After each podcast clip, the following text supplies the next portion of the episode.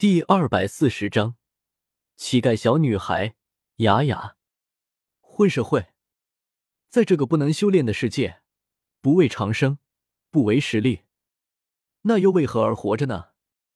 雪帝微微皱了皱眉头，在他看来，追求生命的终极还是活着的意义。江思明也只有无奈的摇了摇头。雪帝这种思想本质上是没有错的。毕竟人与人之间的追求不同，即便是在斗罗大陆，无法成为魂师的人，在魂师眼里也是轻贱如草。倒也不是，这个世界还是有很多有趣的东西。不过前提咱们得有钱。江思明搓了搓手，所谓一分钱难倒英雄汉。江思明实力强大是一回事，但现在没钱也是一回事。钱，这个算吗？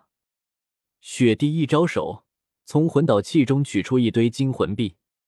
江思明愣了愣，心中不由觉得自己蠢到家了。金魂币，那是金的。我去，我以前怎么没发现你这么聪明？切！雪帝不屑的撇了撇嘴，傲娇的扭了扭头。江思明看着雪帝如此可爱的神色，不觉的笑了笑。你还是我认识的那个雪帝，我现在已经不是魂兽了，自然要学习人类的行为举止。那个叫林洛尘的家伙不也是这样吗？雪帝歪了歪头，极为可爱的说道：“为啥我感觉你在这给我装可爱，感觉瘆得慌呢？”江思明有些不自然的摸了摸鼻子，感觉还是雪帝霸气冰冷更容易接受一点。本帝是不是给你脸了？雪帝听到江思明这么说自己，冰蓝色的眼眸中闪烁着阵阵寒气。当我没说过。江思明看着即将变色的雪帝，赶忙开溜。银光一闪，江思明即刻消失在了房间之中。地上的一堆金魂币随着江思明的消失一同消失在了房间内。这家伙，雪帝喃喃的说道。眼神中露出了一丝复杂的神色。咱个老百姓越活越开心。江思明此刻的心情十分开心。金魂币虽然不是纯金，但现在金魂币数量多。江思明自己魂导器中的金魂币，再加上雪帝的金魂币，经过江思明极致之火的淬炼，大概产出了半吨左右的黄金。十年前，黄金一克的价格就在两百多，如今十年之后，黄金的价格恐怕又是一个恐怖的价格。半吨的黄金，那可得用一来作为衡量单位。不过如此多的钱，如果是当初的江思明，恐怕吓得腿都软了。不过对于现在的江思明来说，这只是不过是一串数字。进城之后。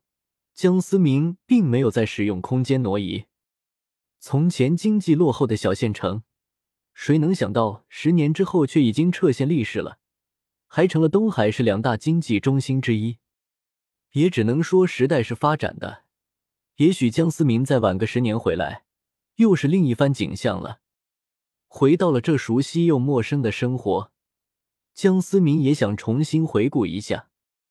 只是当初腼腆胆怯的穷小子，如今终于可以昂首挺胸的生活在阳光之下。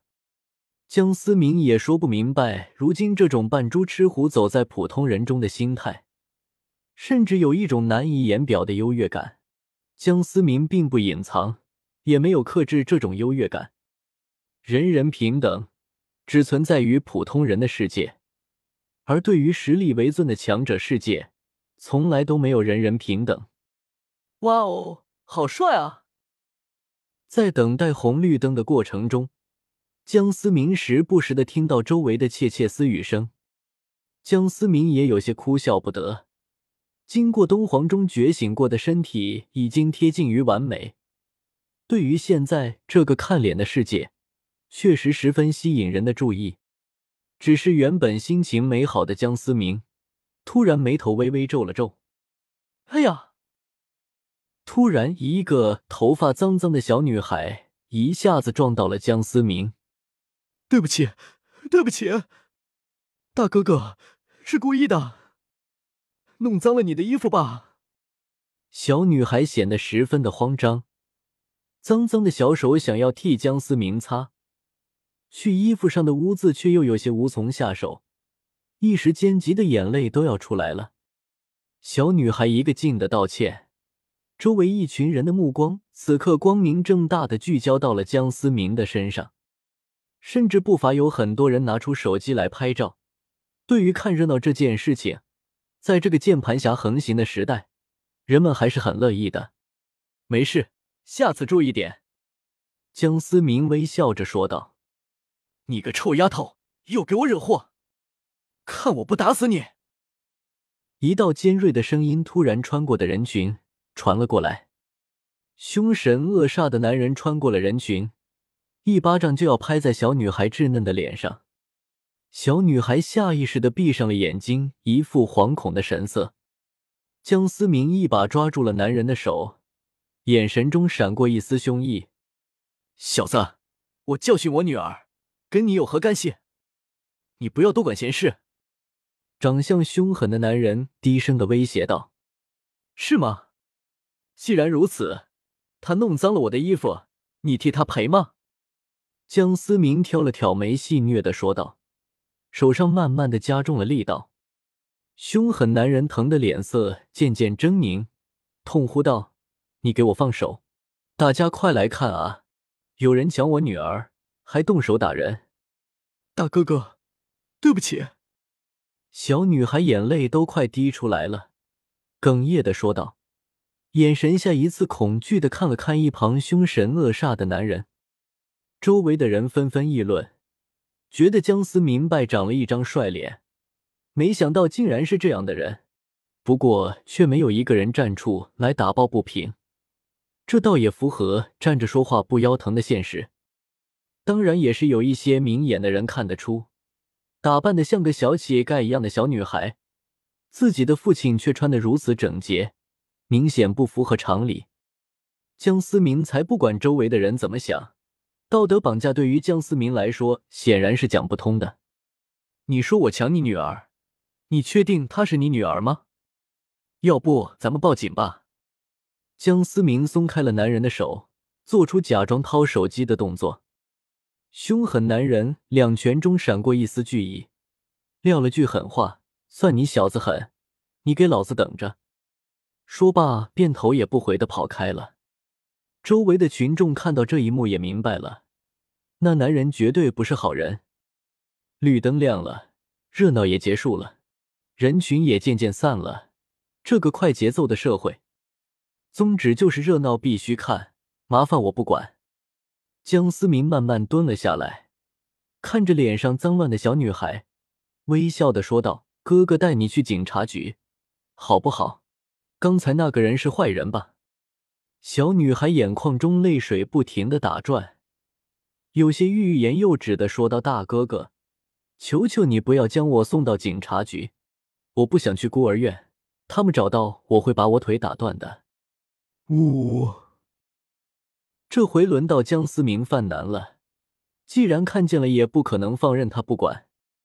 可是从小女孩的话中可以听出，这应该是个专门拐卖儿童的团伙。送到孤儿院，估计也得出事情。别哭了，哥哥不送你去警察局。能告诉哥哥你今年几岁了吗？江思明也不嫌脏，温柔的替小女孩擦去了眼角的泪水。小女孩有些不敢直视江思明的脸，低着头哽咽的说道：“雅雅，今年十一岁了。”十一岁，江思明不由得有些震惊。这个长相看上去还算清秀，却瘦得如同皮包骨一般的小女孩，怎么也看不出竟然有十一岁的年龄。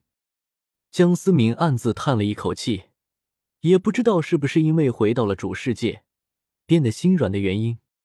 江思明无法狠心放任小女孩不管，否则刚才也没必要救，就这样放了，恐怕小女孩的下场会很惨。